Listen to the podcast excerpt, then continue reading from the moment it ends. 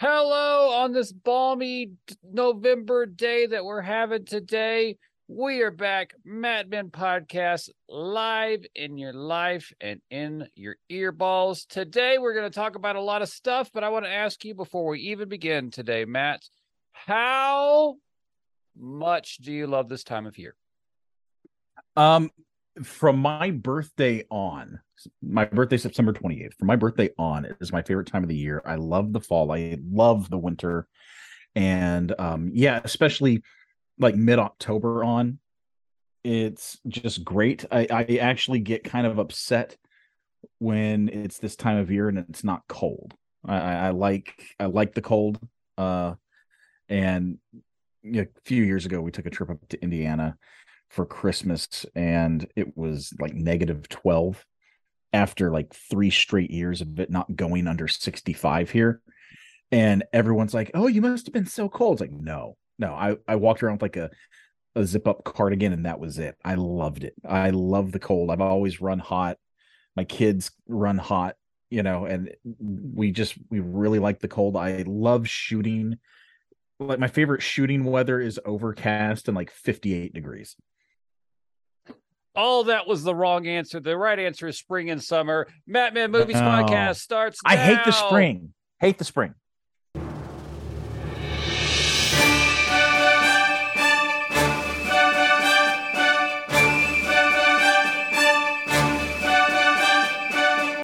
Well, the spring hates you too, friend, but that's okay. We don't have to love everything all the time. We both lived in LA where there was no seasons, so at least we actually get to see yeah. something going on. Well, you know what? When, yes. when I when I when I lived up in uh Arrowhead, mm-hmm. Big Bear, you know, technically it was running springs. It's in between the two. Yeah. Um, we actually had a really nice fall and winter up there. We we got snow. We got a lot of snow. Um, and during the fall, we it would get so foggy, like you couldn't see two feet in front of your face. Mm. Like well, one Christmas morning, I walked down to the uh, New Beverly to watch Django Unchained, and I believe I did that on a, in a t-shirt and jeans. So, um, in the city was a little bit different. We've got a lot to discuss today here on the show, up to and including Netflix, Disney, and all such things. But we start off at the top, as always. Wakanda Forever champion at the box office for a couple weeks now, doing well, though there was a 72% drop off, I believe, on the second week, but that's the way it goes sometimes. What do you think about them reigning at the box office? What's going to topple them? Was there anything that could even beat them that's out right now? Uh, uh of course not. Like, I mean, that I, I you had to ask it, but I mean, it's like the dumbest question ever asked. Like, yep why is it Marvel 14 years into them like single-handedly holding up the box office succeed again? Crazy. Yeah. Like uh, really they've only had a couple of whiffs, like big whiffs, you know? Yeah. Um I, I think probably their biggest one uh critically has been Thor Love and Thunder and that still made like 700 million dollars. So like mm-hmm. the the real question is okay, so the next one that'll topple it's Avatar. Like duh right? And oh, after this coming. last after this last trailer, that movie's gonna make three billion dollars. It'll be the first three billion dollar movie. Mark it down right now. But the funny thing is, he says it has to make two billion to break even. How insane is that? Why are we doing this? Also, okay, so I watched the newest trailer, and maybe the movie's different, but the newest trailer basically shows you have this main guy who's an outsider from a warrior clan who goes to meet these weird blue people. This time, you know, they're uh they're different blue people than him, mm. right? But he meets blue people and falls in love with the girl who teaches him their ways. He assimilates to their ways and then has to fight off humans and their machines with like their natural weaponry. That sounds literally like the first movie right? Yeah. Mm-hmm. And maybe the movie's different. Maybe it's not. It still looks like it's going to be, you know, just breathtaking. Mm-hmm. But if it's if if that's what it is, if that's what the movie is, then um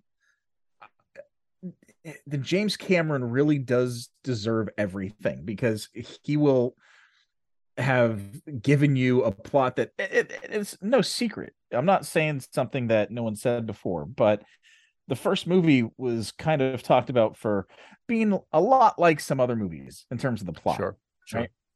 Um, but that kind of doesn't matter. It's about the presentation with him, right? And the characters. Like if you like the actors and you like how he's presenting it, you're going to care about that more than if you've seen the story before. Because Mhm. then we go back to the like, there's only seven stories. But if he does this and he, Avatar 2 is basically just Avatar 1, like, and it makes $3 billion, then like at, at this point, he deserves to rule the world because mad genius. if he if he if he can pull this off, and I'm pretty sure he can, because my buddy Dax um said, you know, like like he's figured out a formula. He's figured it out, Mhm. yeah. and he's and he's like the only one who knows it because everything he does hits every single like has there been and i was actually thinking about it this morning because i was literally watching an interview with him this morning has there ever been another director who has had this level of uh success up to bat like ha- he hasn't had a miss his biggest miss is the abyss and everybody loves love the, the abyss, abyss. everyone has seen it. Yeah. right and that's it and that's his biggest miss right Mm-hmm. has there been another director with this kind of track record? And he's only made like what, like eight movies, Right. seven movies? Yeah. Short of the greatest of the greats. No, I guess not. I, I don't think so. No, no, but, but no, but that's what I'm saying. Even they have lesser movies. Has there been someone else who get like his first movie? Well, except for Piranha 2, which is his first movie, right? hmm And he was even fired off of that, if I remember. I think he was fired off of that. I believe you. Okay. Um, but after that, he did Terminator, right? hmm And then he followed up Terminator with Aliens, which is, I think, the best sequel ever made because not only does it continue the story, make the story bigger and more complex, um, it's completely different stylistically from the first one, but feels like it's in the same universe. So it gives you a completely different story and doesn't feel different, right? I get you. Best Yep. se- best sequel ever. Okay. Then he does The Abyss. Then he does Terminator 2. True Lies, Titanic, Avatar. He has not missed. And I I in film school, people were like being like, oh, James Cameron's God. I'm like, hey, stop it. You know, we got Spielberg. and now I'm looking at it, it's like, maybe, dude doesn't miss. maybe maybe they were right. He doesn't miss. Yeah. I've been fascinated just because it started to hit the headlines again. He did a. Did, were you watching the GQ video? Was that the interview video that you were watching? Where he with goes through his him? Mhm, mhm. the balls on this guy. I I love it. It's crazy. where he where he's making he's like after his technically like not his first but really his first movie being terminator right, Right. Yeah, yeah. that's not really like even though it's success it's not like cemented you to have giant balls right Sure. and he's saying hey you don't want to make the movie i want to make fine i'm going i'm leaving and he just like goes to hawaii like I can't imagine having that the, that capability. the kind of chutzpah this guy has, and then like completely backs it up. He's the guy that you hate is always right, and knows he's always right. Where he's like, Mhm. uh, you know, this is how things are. And you're like, oh, you're such, you're such a douchebag. And then it's like, no, he was right, and he knows it, and that's what I hate. I hate the fact that he's never wrong. Yeah, that's that's him. It's incredible. And he, yeah, that GQ thing is fantastic. Mm. Speaking of people that apparently are never wrong, Disney has brought Bob, Bob Iger back into the fold. Things have On, switched. on like a Sunday night. so weird. This whole thing is weird. I don't get it. So talk to me about what the repercussions of this are. Why are we bringing somebody back from the past? Is that a good thing? Okay. Is that a bad thing? Go. okay i saw something on twitter that was making fun of this and even though it's done in jest it wouldn't surprise me if it's not too far off from the truth right where bob Iger, you know he ran it from what 2005 until like two years ago Right. Right. he ran it for 15 years. Okay. So someone said, you know, the current head probably went to uh what's his name? Um James Cameron and said, Hey, uh, so we're gonna do Disney Plus in 45 days. And he's like, No, no, we need like seven months. Yep. And he's like, No, we're doing 45 days Disney Plus. And he's like, Okay. And then he makes a phone call, and all of a sudden Bob Iger's back. I mean, can you imagine thinking of that? I mean, I don't. Are you? Is that a real It- scenario? it- it- it almost see I think it's a it's a combination of a bunch of things because they also announced like a hiring freeze. Gotcha. Okay. And and it's like, wait, you're the only company that's like making money right now. And even you're having trouble. Okay, there's something going on.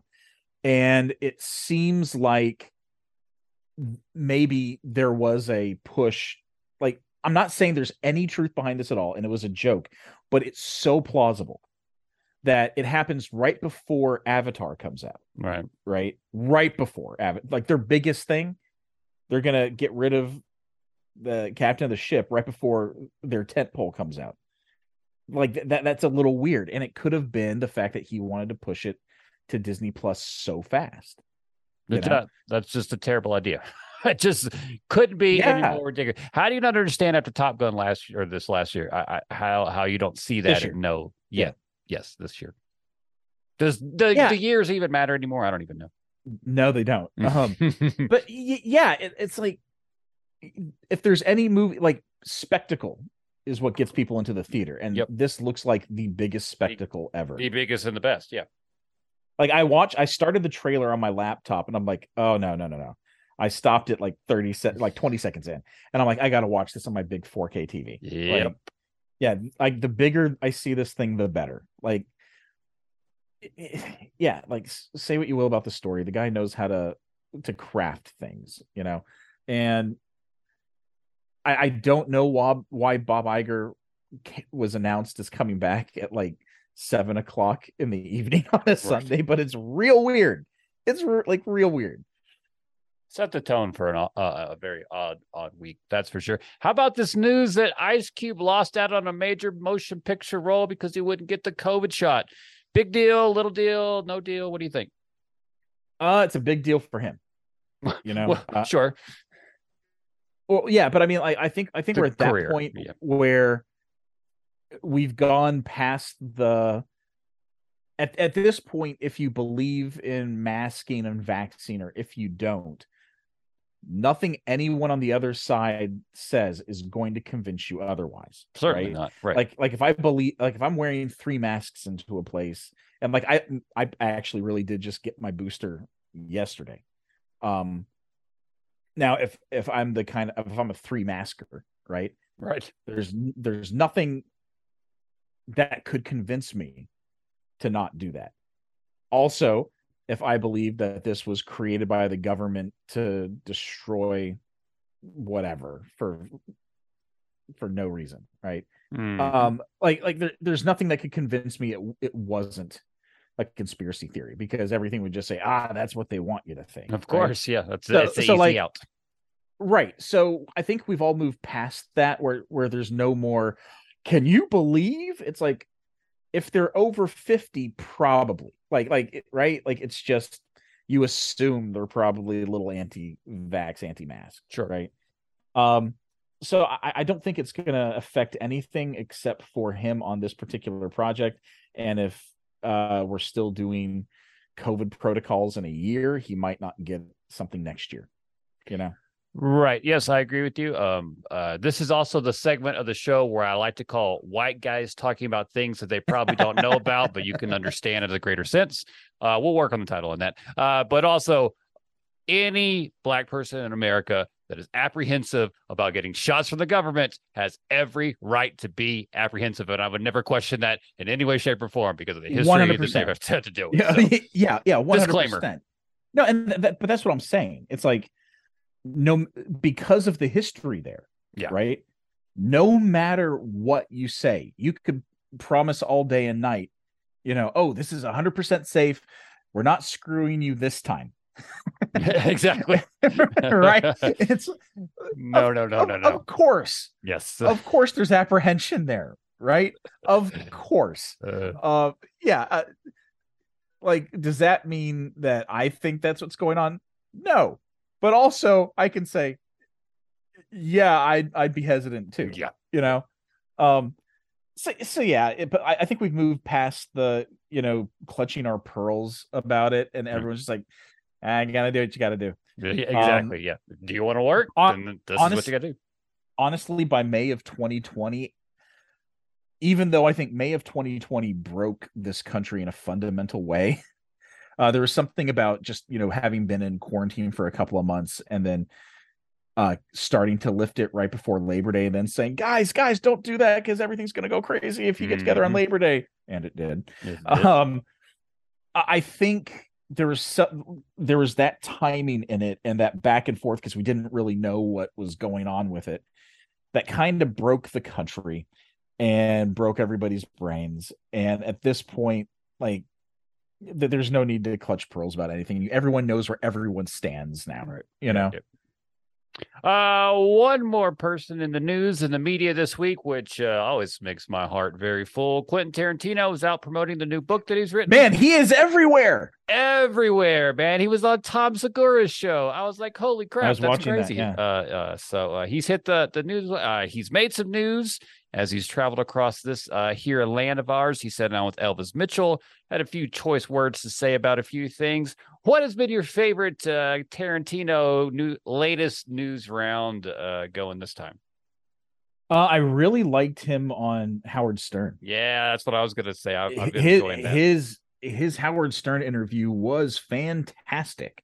Um, the the story about um, what was it? Uh, getting Bruce Willis Mhm, on mhm. Pulp Fiction was really interesting because imagine being him, where he's had a ridiculous success off of his first movie. And then on your second movie, having to tell, like you said, Bruce Willis, the third largest star on the planet. Uh, I know you said you wanted this first character, and I already said no. I Yeah. got to say no on the second. And then Bruce respecting this guy enough, this this young nobody, really, Yeah, for sure. at the time. He had one hit, you know, but you know, so did Troy Duffy. Uh, right, Um, that's true. Yeah. So the fact that Bruce Willis didn't just tell him to go F off, right? And he's like, no, you got to do what's right for your movie. And I get it. And basically just wanted him to make the best movie he could because he enjoyed his first movie so much. That, because there's been a lot of weird and bad press about, uh, uh, about him over the years. And, of course. Yep. you know, and to hear something like that, it's kind of amazing. You know, it's kind of great because he didn't, especially at that point, he didn't have to be that gracious to him, At all. you know, yeah, at all.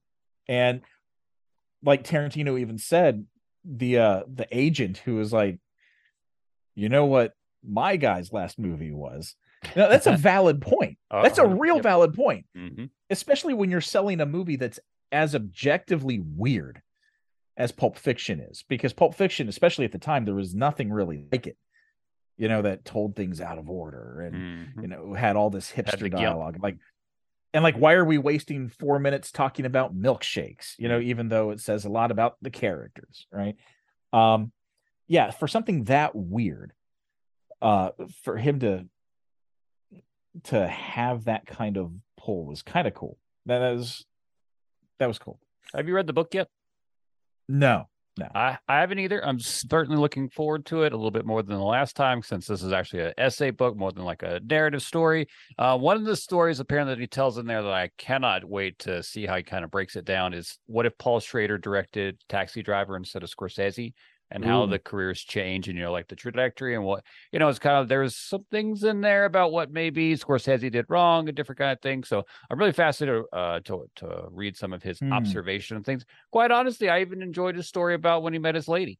Like, you know, like they Yeah. met the one night, That was a like great hours, story. and then, you know, six years later, they, it just happens again. So I, Yeah. I, everything about that has been, it's been a blast. I love that he's doing the podcast. I hope he keeps doing that. I like having him in our lives. He's talked about his uh little option to maybe do a streaming show or a miniseries online before he does Mhm. his final 10th movie so he can do one extra project but that's not counted as a movie so that was also revealed during this tour as well and that's very he also he also um, he said a couple of things that was that were really kind of cool. Where he said he watches his own movies. oh for You know, sure he's He like, I'm making it for me. Mhm. And I'm like, first of all, more people do that than will admit it, and I'm glad he said it.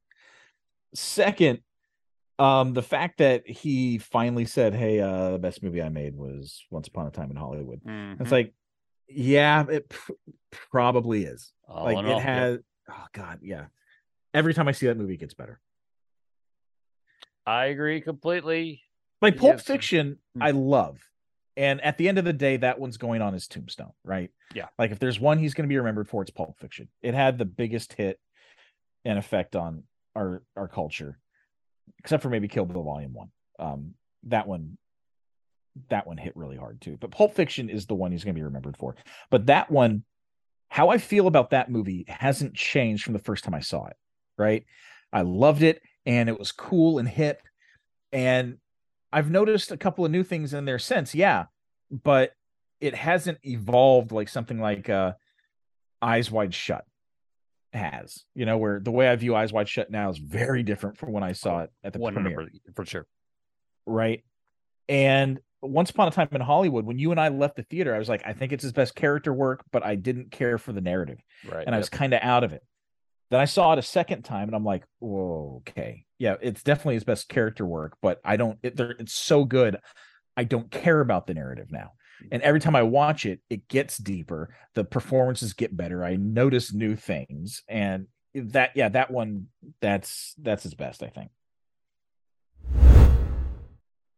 New segment time on Matt Men Movies podcast. We are going to play a little bit of 20 questions. So, our idea for this segment of the show is just to get to not necessarily know each other because I probably know 90% of your answers and you probably know 90% of mine, but you know, just kind of throw some random movie questions at each other and see where we stand today. All movie right. Ideas are very arbitrary, they change from day to day. So who knows if your answer today will be the same as tomorrow? But I want yeah. to give this a whirl. My question to you is do you want to do it me one, you one, or do you want yeah. to do yeah, okay, sweet. Yeah. Okay. All right.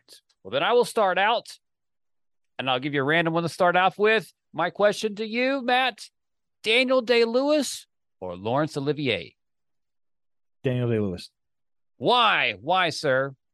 Um, I I see less process in it. Ooh, okay. When when he inhabits like I, I Laurence Olivier, I see uh someone who has gotten very good at acting. Uh, like ah. very good. Mm-hmm and you can appreciate the craftsmanship. Daniel Day Lewis is that character. Like um Bill the Butcher. Right, yeah. Is a even though he sounds kind of like Daniel Plain Plainview, they couldn't be more different. Yep. And I I don't like Daniel Plainview feels like and, and part of it is also in that movie at least PTA's writing because PTA creates these characters that he can flesh out so well doing so little. And Daniel Day Lewis in that movie it feels like it almost feels like a, a documentary where people are you're just watching this person be him. You know, you're not you're not watching an actor. Um and also I'm going to go with him because it's uh simply for There Will Be Blood because I think the more and more I think about it, and the more and more I see it, I'm starting to think it might be the best American movie of all time. Like it's mm. just it, it's perfection, and it's like you know it's his movie. It's his movie. Love okay, it. your turn. Favorite actor director pair. I love this question. There are so many great ones and I, I I thought of one the other day, and I yes. sent this to my buddy Dax. Mm-hmm. And the first one he mentioned was the first one I mentioned. I'm wondering if it's going to be the same with us. And if not, I, I know it's in like your top three, mm. probably. If I'm going to go with actor pairs, I'm going to go with Paul Thomas Anderson and John C. Reilly or Philip Seymour oh, Hoffman. Those are good. That's what I'm going to go. Those are with. good. I, I, I, adore those pairings. I, there's never a time that you could say they did anything together and then I wouldn't show up and watch that. Philip Seymour Hoffman and The Master might be the best performance of all time. Like, yeah, yeah. yeah. Um, I, I went with Tarantino and Samuel L. Jackson. That's that, my yep. favorite pair. I love that love was the first thing that hit here, and I was like, oh, okay. let me try to think of something and, else other than that. And that's what Dax said. I'm like, okay, no wonder I'm friends with the both of you guys because I knew it was going to be up there for you. Yeah, I mean, I go, I go with there. You know, I'm thinking who might be with Kubrick, but I don't guess. I, you know, I mean, and this is a discussion maybe. for, and this is a discussion for later, um, not now, but maybe a next pod. Uh, who had the better pairing, Scorsese and DiCaprio or just Scorsese and De Niro. Hmm. We'll talk about that another Mm, time I love that. Yes, yes. I love. Okay, yes. because I think there is a definitive answer, but it's close. Excellent.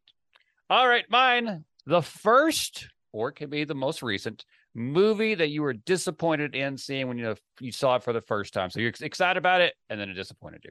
Okay, I you know what? This is great because I had that as my fourth question to you. Your big biggest disappointment. Oh, and then actually, and then it kind of goes in with my third question, which is first movie you got angry at. um, Hmm. Okay, so for me, the first time I ever felt really disappointed in a movie, um, I saw it in the theater day it came out. It was Back to the Future Three oh, because at- at- okay. because at the time I was not a fan of westerns because I was a kid Mm. and I grew up, you know, sci-fi nerd. Yeah. So I, I saw it when I was like seven, I think, when it came out, seven or eight. And I left, and, and I love this second one. I still think the second one is one of the best scripts ever written. It's just so tight.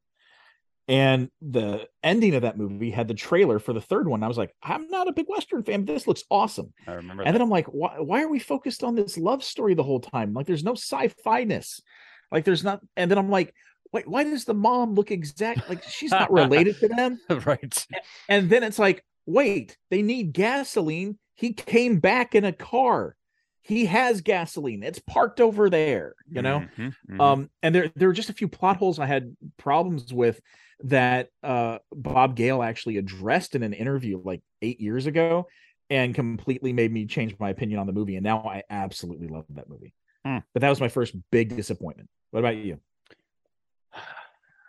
I don't remember my first big disappointment, but I can tell you one of the high water marks of a disappointment for me was Alejandro Jodorowsky's third film, uh, Santa Sangre.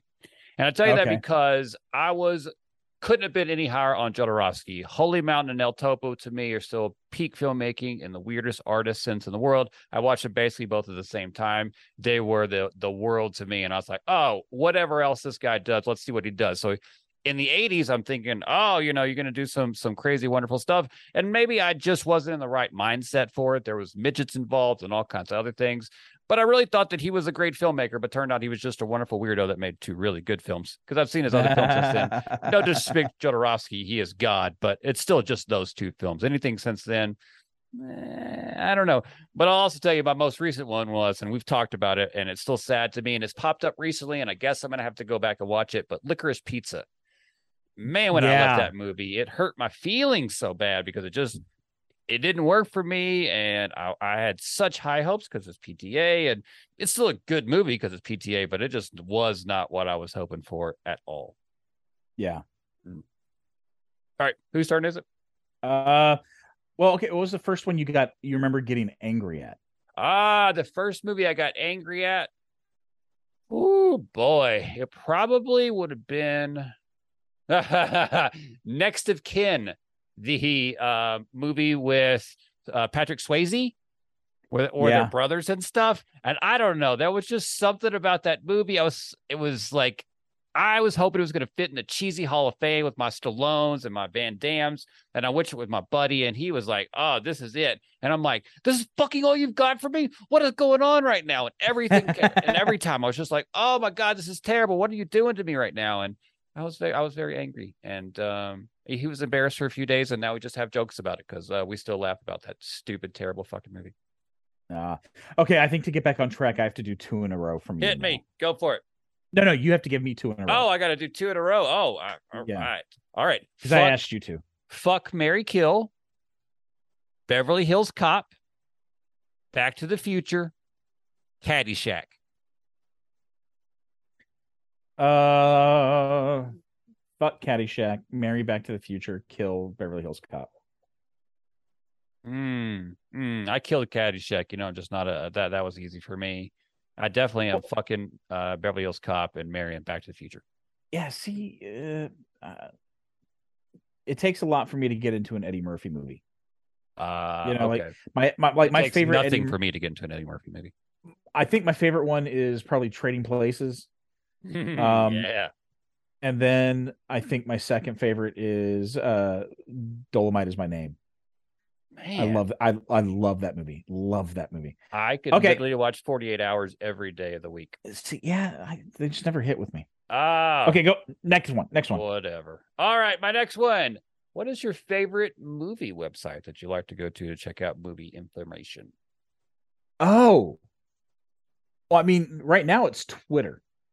You know, um because that's kind of where, you know, uh, you know, I'm I'm part I, am in film Twitter, right? And mm-hmm. um, you know, I, I get news from people who forward stuff more. You know, back in the day, it was ain't it cool because that's kind of like where everybody went. Yeah, um, I missed that. Place. Then a film drunk. Uh, I, I love uh from Uproxx. Okay, yeah, it's film drunk. Oh, okay. um, they were really good, and I follow some of their writers on Twitter now. Um, but yeah, I don't go to like one specific place anymore. It's it's all Twitter. There you go. I um, yeah, I like that answer. Yeah, I like IndieWire. You know, they usually give me my best uh, indie stuff, and I know what's going on. So, all right, there you go. Okay, Your turn. Um, what is your biggest professional missed opportunity? Oh, you're gonna make me cry on the podcast right now. um, you don't have to answer if you don't want. Wow. No, no, no. I, am all good with that. Um, I don't know. I guess maybe sometimes, as stupid as it is, I could have gotten a job on um on So You Think You Can Dance as a uh, not as a producer, but a PA, and, and started work because my buddy worked there. Maybe I could have used that to get into other parts of the industry, but then at the same time, I was always like, but then I'm probably just going to be stuck in reality TV, you know. Um, but that was my one kind of opportunity that I had in LA that was that was an easy fit that I could have done, but I chose not to do. I chose some other opportunities, and uh, uh, yeah, yeah. So that's what I'd say. And okay. I'm, I'm glad for it now. At this point, I'm like, like I said, I I didn't want to work on reality TV. I'm glad I didn't work on reality TV. I mean, I did some PA stuff, but I'm glad I didn't actually go into that as a profession. Uh, most of the people I know, especially like editorial, who are in who started in reality, especially people our age, you know, we got out of college right as the uh, uh we got like a year in in the field before the uh, writer strike hit, mm-hmm. and then everybody was out of work who wasn't on a reality show, so you had to go to reality shows, and now everyone I know is just stuck in reality land. Uh I couldn't do it, man. I just did. I didn't want any part of that. It just hurt my feelings, yeah. and I get why they do it, but I, I, I couldn't do it. All time great camera move. What is your favorite? Oh man, working of a camera. Like just in general or a specific one? Specific one if you can conjure up one right now. Um it's probably super simple. Um I, I always love the dolly in during uh, oh god what is it? In goodfellas where he's taking the drag off the cigarette. Mm-hmm, yeah. Um but but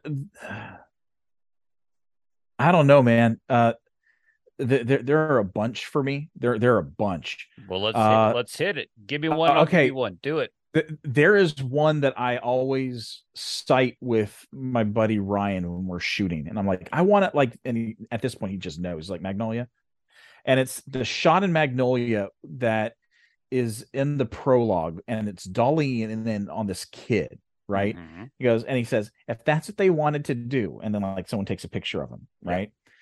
And the dolly is fast and it's on it's not on a wide lens so you know it's giving you kind of this weird look and it's shaky it's not smooth.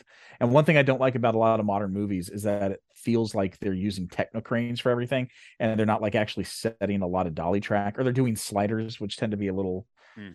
smoother. I, I like a little bit of jank in it you know? Yeah. Um and that shot in particular i absolutely love. Also i always love this kind of um crane in in um uh oh man um scarface during the right right as the explosion happens at the end with where they're coming into the door right? Oh and are you talking about was that what scorsese put together or was that that a different shot?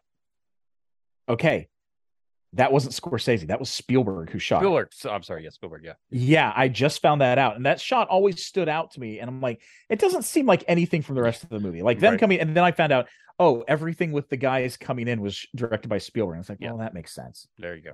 But uh most of them are just simple dollies. It's like a dolly used at the right moment is just perfection. And I'd rather have that than when you know you have it on um a Steadicam or something like that. You know, uh, there's something about setting it on the ground and moving it in. Just it, it's got a feeling that I love. Children of Men. Car shot. Oh yeah, Epic. yeah, The greatest ever. yeah. Boogie Nights opening shot. You shoot something that you force the studio to have to put in there because it's got the name of the motherfucking movie on the art. I just that just Yeah. I love I love PTA. I, I want to make sure that he gets more love since I took a little love away from him for uh, licorice pizza. and uh, okay, uh, and then the the um the star sequence from 2001. Yay or nay on that? Um, I, I mean, you've seen Blue Moon. Fair enough. okay, so uh why do you hate musicals? I love this question. I'm always happy to answer this question. Musicals for me are a lot like sci-fi fantasy in the sense that there's no nothing that grounds it in reality to me. Anytime that anybody busts out into song whenever they're walking down the street or whatever, that's just not in my realm of reality. And I know people do that and I know that's a thing. And I know you can see it outside of the spectrum of that, but I've just never been able to do that. And it makes me uncomfortable, probably, if I'm being honest with you, too, because I used to have a family that would sing song, uh, religious songs quite often whenever we were around, especially around this holiday time. and Okay, like well, I think that's the reason. Uh, it definitely could be too. Yeah, yeah, yeah, for sure, for sure. no, like if we're getting to the underlying, re- that's it. yes therapist that may be the uh the real deep uh, core answer but yeah it's just i don't know. I mean i've seen i i probably haven't watched a whole heck of a lot but i've seen some it's just like it just i don't know. It doesn't do it for me. It's not it's not real to me. And i know that sounds dumb when you're watching a movie because obviously nothing is real necessarily but it just never struck me as, Also- as real. You know, I've been thinking about that a lot. Um, people who tend to gravitate towards movies that are only naturalistic, and it's like for me, what I love about the medium uh, is the fact that it can do things you can't do in reality. You know, like it's like i just say Jodorowsky's Yeah. praises so I, yes i agree Yeah, it's yeah, stupid and i'm not very consistent with my thoughts on the matter it is what it is I love it. Love it. best decade of films Oh, mm. films or movies? Best decade of films. Ooh, ooh, ooh. Man. Oh, that's a tough one because I say it's probably a tie between the 70s and the 30s. Mm. The 30s, because when you think of like film noir, you know, classic musicals and uh when you have um uh horror like the best horror movies ever made like Right. I- the, the 30s man but then the 70s god yeah that man i don't want to everyone says the 70s i it, it's i'm gonna go with the 30s just because there was there was so much throughout the entire decade Yeah. and i think the 70s it took a few years to kind of shake off some of the the formal aspects of the 60s you know That's fair. I still pick the 70s. And I'm guessing if you're going to say movies instead of film, you'll say the 80s. Without a doubt Yeah. Okay. with without a doubt Here you go. um okay this is a this is uh, a non film question i just wanted to ask it Okay. what's your least favorite holiday Christmas. I Did think you- we can take a look at your to- dislike of musicals for the same thing. sure we can we can dig deep down into that uh yeah my family never made it a pleasant experience my mom was always stressed about it from the day after thanksgiving on it was we got to put the holiday things we got to make it look right we got to do this we got that do that goes into our favorite time of year too. Mm. Uh, by the time we're done with this podcast today, we're gonna have your Fabelmans like completely written. yeah for sure oh, 100% yeah absolutely. Uh that is that is so true uh thanksgiving would uh thanksgiving is number second favorite since that's coming up because i love to eat uh july 4th is my favorite my my least hot. favorite. My least favorite is Thanksgiving. Mm. Um, when I was six, on Thanksgiving, I had the chicken pox real bad, Ugh. and I spent the entire day, uh, in my bed, uh, eating chicken noodle soup, which I refuse to eat to this day. um, and watching reruns of classic Star Trek on a five and a half inch black and white TV until that evening when my parents called me out to the living room to tell me that, hey, remember how we had to give up your pet dog who has been your best friend since you were three Mhm. uh, because we moved into an apartment and we sent him to live with your grandfather in Kentucky. Well, your grandfather was coming home and Buster ran out there to see him and got hit by a truck. Yikes. Happy Thanksgiving. Oh, that's brutal. yeah. Sad sad note uh on the movie front though. I was informed last night by the wife that uh, we will not be watching Pieces of April this year for a our Thanksgiving movie because she didn't like it that much. And that made me sad because I was really looking forward to that. But you know, Yeah, there's a there's only one movie you watch at Thanksgiving. Well, I thought it was Pieces of April, but apparently it's no, not. no, no, no. No. It is planes, trains, and automobiles. I've seen it recently though. I mean, yes, I agree with you. I hear you. Doesn't but I- matter. I've literally watched it like within the last three months. Oh, but uh, you also hate John Hughes, you monster. Yeah. Okay, question for me. Yes. Your question is Who is your favorite actor named Steve? He can also be Steven, spelled any way that you like. Favorite actor named Steven. Stephen Root. Okay. That was, that was, yeah. like he, um Stephen Root uh bats a thousand. Mm, That guy doesn't miss. He's usually the best thing in everything he's in. yes. Um even King of the Hill, like he has some lines as Bill that just fucking kill me. Um my biggest problem with most pieces that he's in is that he's not in them enough. And if you want a master class in comedic acting, just watch him on NewsRadio. Oh, for He- sure. He's the best. What about you? Uh, uh, Steve McQueen could have been on the list. Uh, Steve uh, Guttenberg. Uh, doesn't say on my list, but I think he's got to be considered. I, know you mean that unironically. uh, who are the other Steve? Stephen Colbert, uh, Steve Carell. Uh, oh, and I want to give a special shout out to Steve Burton, who's not really necessarily a movie star. He's more of a General Hospital kind of guy, but he has been in some Yeah. movies. Almost was really big with the Steven Spielberg Taken miniseries that did not take off like they expected. Do you remember that miniseries? Uh, I've been thinking about it a lot because it was really good and people loved it at the time, and it was really big. Uh, it, Yeah. it was, and it it just, just, didn't get any traction at all for whatever reason. Steve Burton should have been a big yeah. movie star. Uh, it launched. Uh, what's her name? That gave her uh, War of the Worlds. Oh that- yes, that, actress. Yeah. Yes, there you go. Okay, best Christmas movie. I've been thinking about this as as Not not creeping up. favorite. Not favorite. Is it going to be a Wonderful Life? Is that the best? See, I don't even consider that a Christmas movie. Oh, well, you obviously it's a suicide movie, but uh, what what what else? Also, it- it- it?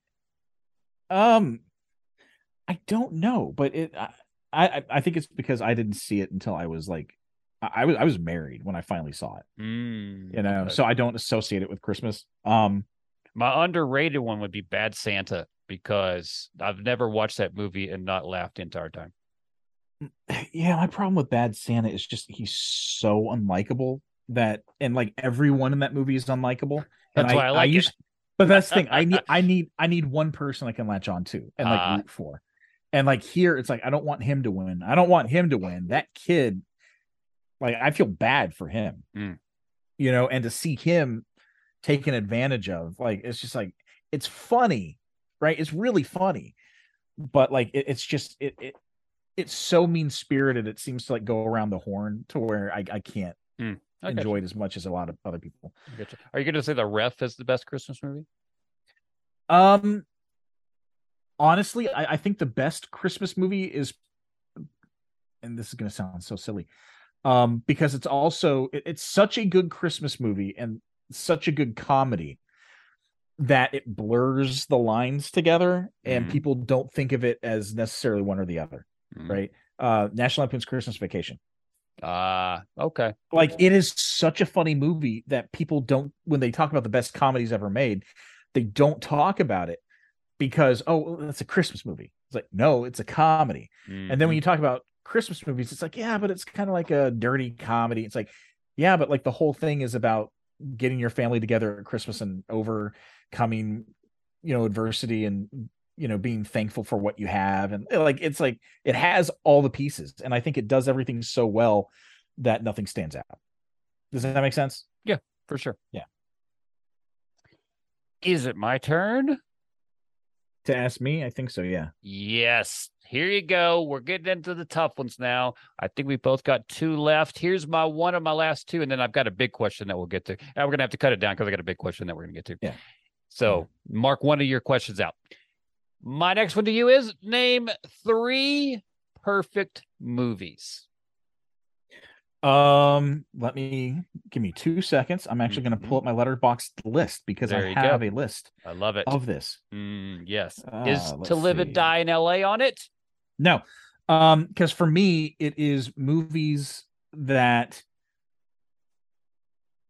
aren't necessarily the best, Of right? course. Right, for sure. But movies that like you look at it and you're like, there's nothing wrong with this, and most people can't look at this as anything but good, Mm, right? Yes, yes. Kind of like, um, how, how you'll never find someone who just really hates Back to the Future, you know, sure. like yeah, exactly. like it's just not it's not going to happen Yep. so uh i'll give you my list i this is my whole list yes.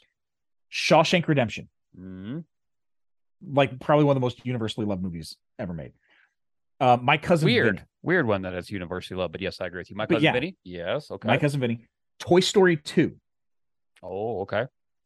I that no thing you there. do Mhm. Oh, really? That- Okay. Okay. okay. that thing you do is such an effortlessly good movie and it does something that's impossible it takes a a piece of music written for a song that plays in the movie right Mhm. like uh like when you have a fake band and it makes something that's better than most music that's out. Like it's so good. Like it is the perfect one hit wonder. It almost seems like it came out in the 60s um back to the future 2 because it is the single tightest script i've ever seen. It's just Yep. there's no fat on it. I got no disagreement there. and then i'm just going to go through the others real quick. Mhm. some like it hot the fugitive uh shaun of the dead terminator 2 oh brother where art thou karate kid apollo 13 jaws mask of zorro the thing ghost Mhm. demolition man Yeah. like Demolition Man is just a perfect film. Pee Wee's Big Adventure, Teenage Mutant Ninja Turtles from 1990, Classic. Ghostbusters, The Sandlot, and Aliens. Mhm. That is my current list of perfect movies. nice. I'll give you three real quick Okay. of mine. Eight and a half. Andrei Rublev and Jaws. Yeah, I think we had different metrics on this because Yes. yeah, Rublev because is like I didn't put like oh, there. I did. I, yeah, and then for me also, if I'm going to pick a Kubrick movie for the perfect list, it's going to be Barry Lyndon. Yeah, yeah. If I if I was going on like perfection in the terms of cinematic arts, this would be a far different list. Yeah. Yeah, I was going for more of a populist. You can't say anything is wrong with this. For sure. You know, like Barry Lyndon, I love, but like 90% of people are gonna go, it's boring. it's boring. right. I know. So yeah, I agree. right. So okay. Okay, so uh I'm gonna drop one of my questions. Best TV show of all time. Across all arcs, are we separating this between drama and comedy? Everything. You've got The Wire, Larry Sanders Show, Atlanta. I'm going to give you a top five. So that's three. Um, Twin Peaks. What's going to be my fifth one? Ooh, boy, this one is tough. This fifth one is tough. I mean, th- those are pretty unassailable as far as I'm concerned. We can, you know, I, I wonder how many people still watch the Larry Sanders show, but if they did, they would understand how perfect that that show is. I I don't think it would hit for younger generations. Nope, I really like, don't. I understand that completely, but that's why I also have Atlanta on the list. The fifth one, I'm gonna I'm gonna need a like a like a sitcom because I you know I swear by those that that was my life as a child, but I don't want to say you know what Get Smart, fuck it, Get Smart. There you go. I'm going with um the Twilight Zone, mm, nice. Star Trek: The Next Generation, The Simpsons, uh, Kids in the Hall, mm-hmm. and Breaking Bad. Excellent. I noticed Kids in the Hall. I, I don't. I'm. I've got uh, a, a weird history with Sopranos. Okay, next one for me. Next one for you. Favorite actor or actress before 1950. They can work after 1950, but they will have had to start before 1950. Cary Grant. Yeah, that's my answer too. Easy enough. Go. Yeah, yeah. Your next Cary question. right. Celeb you most want to meet? Gallo. I mean, it's going to be an uncomfortable experience, and I'm okay with that. But it'd be Vincent Gallo. I just I have so many questions that wouldn't have anything to do with the Brown Bunny or Buffalo 66. I swear, as an artist, I'd be fascinated by him. As a outsider of the industry, I'm fascinated by him. As a real estate mogul, I'm fascinated by him. Um, I would I, I, would love to ask all kinds of bazillion questions to him. So uh, Vincent Gallo. You? Nice. Um, I've I've been I've been very fortunate to have either met or worked with in some capacity most of the people I've wanted to work with or mm. meet. Um, but I think I would. I haven't met Paul Thomas Anderson, and I, and that'd be interesting. But, man, I, I think I'm gonna go with, uh, Jonathan Frakes.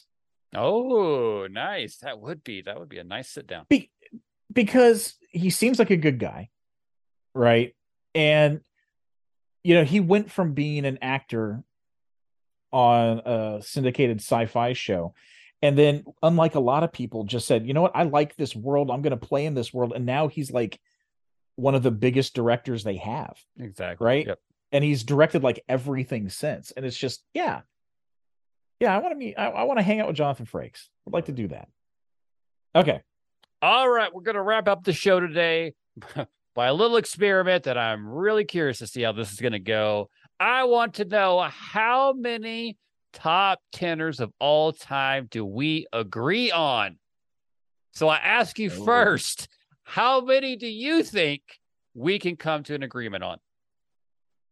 Of like top 10 movies? Top, top 10 all time, baby.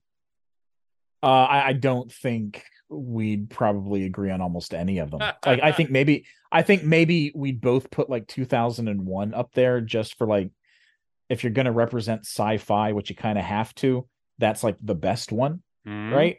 Okay. But then again, I also kind of think that Metropolis is bigger and better, right? Um, so I don't know. I don't think we would agree on it at all. I, I think we would mostly agree on like all of these best Spielberg movie, all Spielberg movies ranked lists are like completely wrong. Yeah, they're all so completely wrong. Okay, so I have more confidence in us than than you did in us, and I said three. Three was my guess on how many that we agree on. So let's start off the top. You said 2001. That could be our Kubrick movie. Can we agree 2001 is Kubrick's representation in the top 10? Yeah, probably. Yeah. Okay. All right. All right. I, I, think that's that's his biggest and that's the one that changes the format of narrative cinema the most. Yeah. I'm going to give you another one that I think that we can agree on that we just talked about. How about for our second agreement, can we go back to the future? Uh, we're talking about the best the best films ever made. Ever made. I, I I don't see Back to the Future as even being in the top twenty of best films ever. Okay. Made. All right. Let's get yeah. Back to the Future out. How okay. Um now we're talking this... about favorites, it's a different list. Of course. Does Scorsese make the list? And if so, what will we be looking at? Uh I think you have to put Goodfellas on there, even though I don't think it's his best movie. I think it's the best representation from him. And it's going to be the one when they say, you know, Martin Scorsese died today. Goodfellas, you know, director of Goodfellas. Mm. Uh, that's going to be the one he's known for. I think that in almost every formal way, Casino is his best. Yeah. But um, it also doesn't have the character work of Goodfellas, and the character work is what you because you all these guys are likable in some way. Right. Right. Um, so yeah, I, I think I, I, think Goodfellas has to be on the top ten, uh, right? right? I'd put it there above above Godfather, to be honest. Mm, okay, well then, does Godfather or any Coppola movie make it? Excuse me. I feel like everybody puts Godfather on the list, um, but like, I, I don't know. Um, would you put it on the top ten? 10 i put it at number 10 because i respect what it does. And uh, if i'm not going to have citizen kane on my top 10 i'm going to have to have something like that. So i godfather would be number 10 on my list. What about uh best years of our lives? I've only seen it once. It's been a long time so i can't have an opinion on that too strongly. Okay. Because for me that's like third or fourth. Like I, I love that movie. Yeah do we have a Billy Wilder that we can uh, that we can agree on? I don't know. Uh, yeah, because that's I mean, because I always go to Ace in the Hole first, but I know it's not his best picture. Man, see, I, I think with us, we'd have to break it down into like by genre or something. You know? Yeah. No, but we're gonna keep uh, we're gonna keep mowing along. How about? Well, you know where I stand on what I think the best American film of all time is. I, I mentioned it in this podcast. I give to you the original Scarface. No. Nope. Mm. Because no, because because do we have a Hitchcock? Is there a Hitchcock we can come to agreement on? Uh is North by the the top one? I don't want to argue for Vertigo. Man, uh I'm not going to argue for Vertigo. If I if I had to put one up there, it'd probably be North by Northwest. Mm-hmm. But like, if we're talking about like the greatest films of all, like the the ones that you would send to space to say, "This is who we are as people," I mm-hmm. don't think it's on the list. Okay. Okay. Yeah. You, first of all, you need something that's in, you, need a romance, right? You need like a romantic film. Okay. Right. right. And and I and I would put there will be blood on the list because you know the, the original title was oil with an exclamation point right? That's yep. from the book. And that's it's all about right. And it's all about greed. And there's nothing more basic to the human condition than greed. And um yeah i i'd put i put uh there will be blood on the uh, list. throwing two at you. How about either jaws or chinatown uh, Jaws for sure. Um, nice. Look at us. Yeah. We made it to three. Yay! Just because that that's what that's one of those perfect movies that like every exactly. everybody seems to like. Yeah. You know, and it's funny because it you know, it's a monster movie mashed together with a male melodrama. For sure. You know. Mm-hmm. And yeah, it's it's so weird that that one works so well. Uh anything on Chinatown? Chinatown makes the list or no? I I don't think I've ever sat through the entire thing in one sitting. God damn it, that hurts my feelings. Do we have a western? Do we have a western that we can agree on? The Searchers, the man who shot Liberty Valance. Oh, I'm really partial to Tombstone. I'm real partial to Tombstone. Mm, mm. It's, Can't it's, put it on it's so okay. cool. It's How... so cool. Do we have a weird, weird movie that that we uh, is there is there a Jodorowsky or a Repo Man or something in there for you? Oh man, if, if we were doing like cult classics, Repo Man would definitely be on there. Um, man, I don't know. Like I've I've never actually sat down and tried to do a 10 best. I've done 10 favorite, mm. right? But best is such a different beast. It is, and I love it. That's why I like to go through the Sight and Sound top thousand list. I go through the AFI ones. Yeah, I mean, I'm, I'm always trying to find different kind of ideas about this, especially as we change, because it's so important now. Because I want to make sure that I'm still adding new films on there. I don't always want to be like, oh, the best film was in 1939, and maybe it's always going to be. I don't know. I can't say, but I still want to have different kind of entries into that. Whether it's a, a Holy Wizard Motors. of Oz, Wizard of Oz. Okay, there you has go. to be on there. There you go. It yeah. has to be up there. We because made it, it. I, okay. Um, and honestly, I, I, I,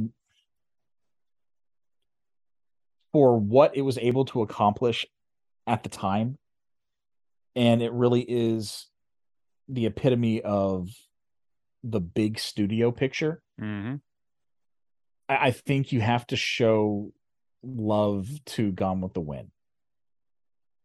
I'm And not against that. Yeah, it's just you know it's such a heated topic, and Yeah, heated topics don't bother me in any way, shape, or form. It's Yeah. just about the art, and uh, yeah, I can dig on that. yeah, it's just it, it it's so well made, and it shouldn't have happened.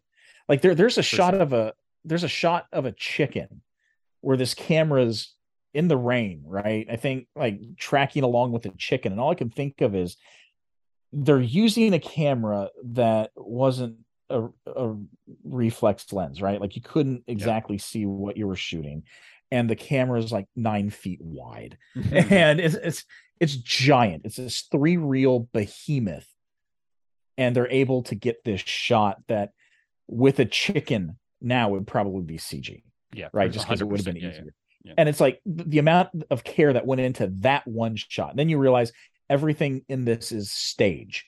It's either stage or backlot. There's nothing out, you know, just in the wilderness. They didn't go to the south to shoot it. And you're like, this, it's such a huge task. And I know you don't like musicals, but I think you have that. to have a I think you have to have a musical on the list. Because it is such a big part. Music is such a big part of being human. And musicals are such an integral part of all movies, you know, 1929 forward. Right. right. And in that case, I am putting uh Singing in the Rain on the list because it's just it's the best. Hmm. Hmm. That makes me want to add Tango and Cash to the list, but I'm not going to do it. I won't do that to us today, my friend. I will leave Yeah. that for another time. See, we made it to four. I'm proud of us. We almost made it to halfway there. That's good Yeah. stuff by us. It's a weird list. We are at another perfect episode of Matt Men Movies Podcast, where we have told you all the answers to all the questions that you've been thinking about for this week.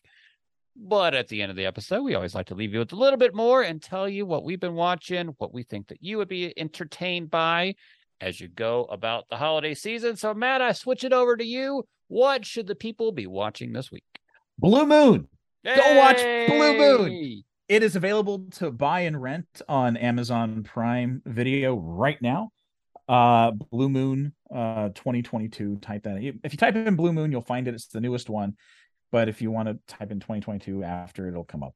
But uh, it's on Amazon Prime to rent and buy. It is going to be on Play Now Media, one of their channels soon, and Tubi. It was delivered last night to Tubi, so it will be on Tubi fairly soon. So if you don't want to pay for it, watch it on Tubi, and you'll just have to deal with commercials every like 10 minutes or so, which no big deal.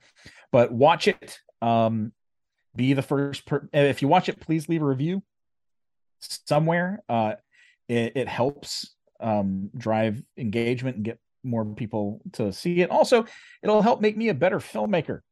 Hmm. You know, I, I, I, I, I've, I, I make movies. You know, I, I want people to see them. Uh, so please, like, what a novelty Hey- idea. yeah, yeah, and I want to know what you think. Like, I really, I really want to know what people think. And I, when I first started sending this out to people, they were like, "Oh, do you want me to be honest?" Like, please, please. And when I heard from like four people in a row, "Hey, uh, the music is uh, a little loud at this part," you know what I did? I mixed it down. Mhm. You know, and you know, That's the only way we learn is, is feedback. So yeah, t- check out Blue Moon. It'll probably make you feel something, and no one's hated it yet. That's true. Whether it's in your pants or your heart, you'll feel something. Um, I support wholeheartedly that pitch. Go watch Blue Moon, check it out, do the reviews. And after you do that, you know what? Double feature it with American movie. They don't match yeah. in any way, shape, or form at all, but I love that movie. I saw it in the theater this last week. Um, that thing is so much fun. It's also, so uh, I was a little terrified on how much that guy reminded me of myself. Um, so that was a little bit of introspection I had for the week. But uh, also, R.I.P. R.I.P. as well. That's why they were yeah. showing it. So for sure. Um, uh, question for you before we go. Yo. What would be a good movie that pairs with Blue Moon? A good movie to pair with Blue Moon. All right, let me see. Let me go in the old uh, mind box here that I just shut off and turn it back on and tell the people if they want to double feature that with something. Ooh. I almost said Kramer versus Kramer, but I'm not going to say that. um, uh, you know, I would say, what? Damn it! You, you, you may have got me there because now I'm distracted with fucking Kramer versus Kramer. Well, well here, my, my wife's right here. Let me ask her, honey, what would it pair well with? Magnolia. My wife says Magnolia. Love it. I, I, I see that. I see that. There you go. Although that's that that's a really depressing double feature. It is not uplifting, that is for sure. Make yes, sure but... there's no there are no firearms in the house if you do that double feature. Yes, do not take a handful of pills thereafter. No. All right, we're at the end of the show. Anything left to say to the people before we go? See ya.